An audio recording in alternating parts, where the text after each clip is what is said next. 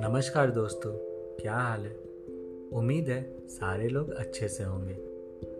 आज जिस चीज़ के ऊपर मैं बात करने जा रहा हूँ वो कोई एक टॉपिक नहीं है, वो एक सिचुएशन है जिस सिचुएशन में अभी काफ़ी लोग हैं।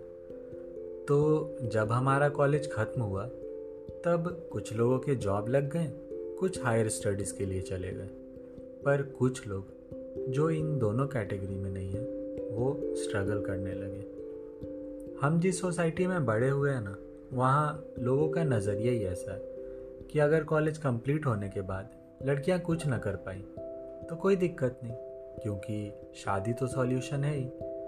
पर अगर लड़के कॉलेज ख़त्म होने के बाद जॉब नहीं ले पाए या हायर स्टडीज़ के लिए नहीं जा सके तो उन पर एक अलग तरह का ही प्रेशर आता है, सोसाइटी की तरफ से भी और साथ ही साथ पीयर प्रेशर। और इस सिचुएशन में उनमें से कई लोग अपने आप को पूरी तरह से आइसोलेट कर लेते हैं, क्योंकि एक वक्त के बाद उन्हें खुद नहीं पता होता कि ये जो सवाल है कि आगे का क्या प्लान है, इसका जवाब क्या दें।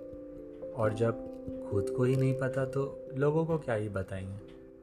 और वो इस बात पर बिलीव करने लगते हैं कि self pity is the best luxury human can have.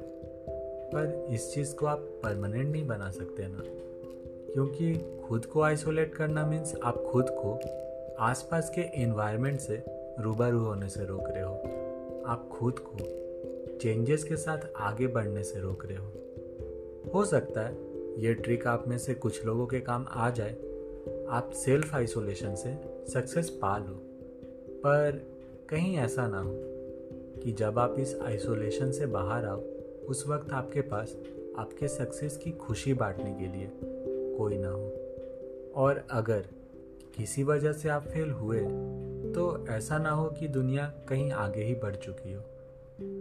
बस इसी सेल्फ आइसोलेशन से ही बचने के लिए तो हम जहाँ भी जाते हैं कोशिश यही रहती है कि वहाँ के लोगों से एक रिश्ता कायम हो जो आपके उस जगह को छोड़कर जाने के बाद भी जिंदा हो।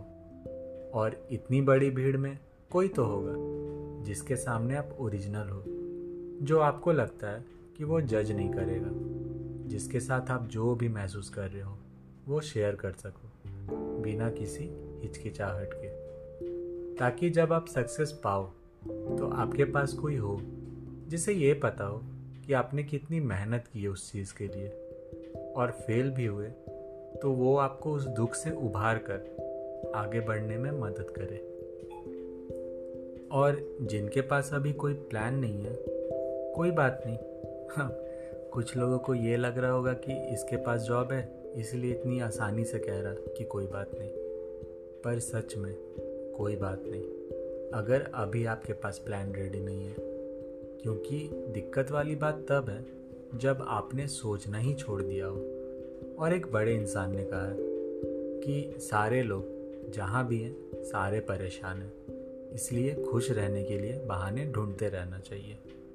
और आप ज़ीरो से शुरू करो, अगर उस चीज़ के लिए आपको नर्सरी भी पढ़ना पड़े वापस तो उसके लिए भी रेडी रहो। और जहाँ तक बात है जॉब की, तो मेरा मानना है कि job is like a life partner. ये आपके ऊपर है कि आप और आपकी जॉब अरेंज्ड मैरिज की तरह धीरे धीरे एक दूसरे को समझेंगे या लव मैरिज की तरह from the date of joining एक दूसरे के साथ कंपैटिबल रहेंगे।